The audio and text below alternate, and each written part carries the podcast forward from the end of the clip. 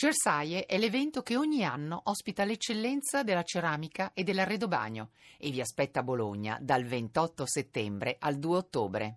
Zona Cesarini.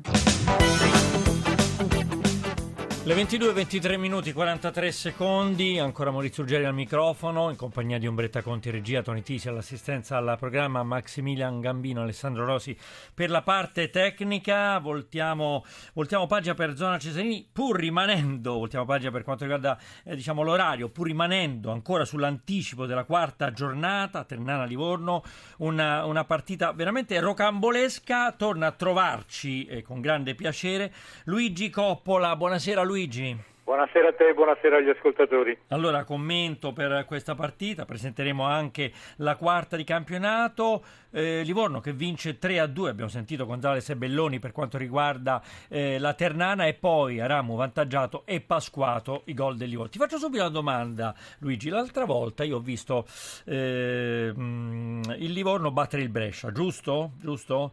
giusto. Eh, esatto. C'era un giovane, un giovane Arturo Calabresi di appena 19 anni che segnò di testa, insomma, voglio dire. Non è il caso, oggi non ha giocato, ma per carità, Cristian Panucci sta facendo il suo dovere è bene perché il Livorno a punteggio piano lo sarà anche domani sera, comunque vadano le cose. Non è bene cominciare a metterli questi giovani, visto che si parla tanto, insomma, eh, di carenza di italiani nel campionato sia di Serie A, di Serie B, di Serie C, eh, Lega Pro. Ma con me sfondi porte aperte, oh, anche perché si parla non solo di carenza di italiani, mm. ma si parla anche di bilanci che devono essere messi in ordine e che lo, lo si può fare soltanto cercando di valorizzare i talenti eh, nazionali. Certo. In Serie B devo dire che le, i tecnici hanno più coraggio degli allenatori di Serie A. Eh, Serie A conta alla fine il risultato, mm. conta salvarsi e cose di questo tipo. Perché la posta è troppo alta, dici? Sì, però co- co- conta anche molto in Serie A eh, eh, il risultato a tutti i costi, cioè rispetto a 40 anni fa, 50 anni fa, dove era possibile che qualche diciassettenne debuttasse in, in Serie A, oggi devi essere, eh, come devo dire, dieci volte di vera. Cosa che non avviene però nei campionati stranieri, come tu mi insegni. Appunto. La partita di questa sera ha dimostrato, secondo me, è un po' l'emblema del campionato cadetto. Hai l'ultima in classifica, la Ternana, che un po' a sorpresa si porta sul 2-0 contro la prima in classifica, il Livorno. Sì. Poi però non sa difendere il vantaggio commette degli errori di, di, concentrazione, di mancanza di concentrazione, soprattutto in avvio di ripresa quando il Livorno mette a segno il gol del 2 eh, 2-2 e alla fine finisce col soccombre. La stessa Ternana che sul suo terreno è riuscita a recuperare al 93esimo il pareggio contro il Cagliari. Vai vero, a capire qual è la vera Ternana eh, sì e vai a capire qual è il valore reale del Cagliari rispetto al Livorno. Certo, Luigi Coppola, siamo sempre con Luigi Coppola, il nostro opinionista. Forse è stato fondamentale il gol di Aramo al 39esimo del primo tempo, perché poi il Livorno è andato sul 2-1 a riposo. No? Fosse andato sul 2-0 sarebbe stato un po', di, un po', di, un sarebbe po diverso, stato certamente diverso certo. per, per, la Ternana e forse anche per il Livorno, però insomma a, alla fine eh, dei conti Livorno ha dimostrato di avere un tasso sì, tecnico sì. superiore mm. e come ricordavano i radiocronisti giustamente non è stato indicato fra le squadre favorite per la promozione in A.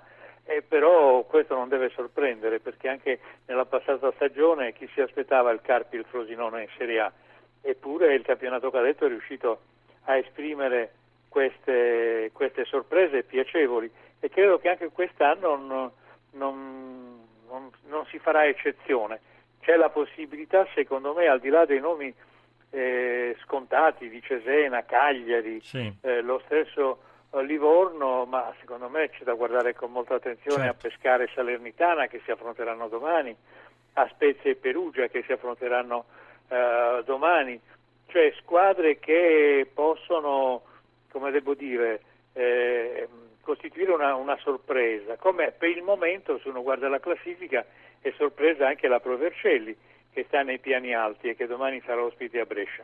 Certo, certo. Livorno, dicevamo, comunque vadano le cose, sarà primo anche domani perché a punteggio pieno 12 punti. A tal proposito, nel 2012-2013 un avvio con quattro successi, quattro vittorie, aprì la scalata, la Serie A per Livorno. Dunque c'è grande entusiasmo, mi pare. No? Insomma, Panucci pare aver sorpreso un po' tutti. Ma Panucci ha messo a frutto l'esperienza della passata stagione, non dimentichiamo che eh, alla fine Livorno è stata fra le, fra le formazioni deluse perché eh, nei playoff ha avuto l'occasione di, ha, cioè, avuto l'occasione di, di, di, sperare fino alla fine eh, in un esito positivo del campionato. E quest'anno hanno fatto degli innesti, soprattutto giovani, abbastanza interessanti. E mi sembra una squadra molto sicura, cioè da quanto ho visto stasera in campo, una squadra sicura dei propri mezzi e molto unita, molto, molto compatta e questa naturalmente è opera di eh, Panucci. E tra l'altro nessuno chiede la Serie A, magari i tifosi livornesi sì, ma insomma i, i pronostici non vedono il Livorno, non vedevano il Livorno alla vigilia fra le favorite per la promozione in A e questo può alleggerire il, eh, la fatica, lo stress. Bene. Il campionato poi quello di cadetto che è molto più difficile di quello, della, di quello maggiore della Serie A.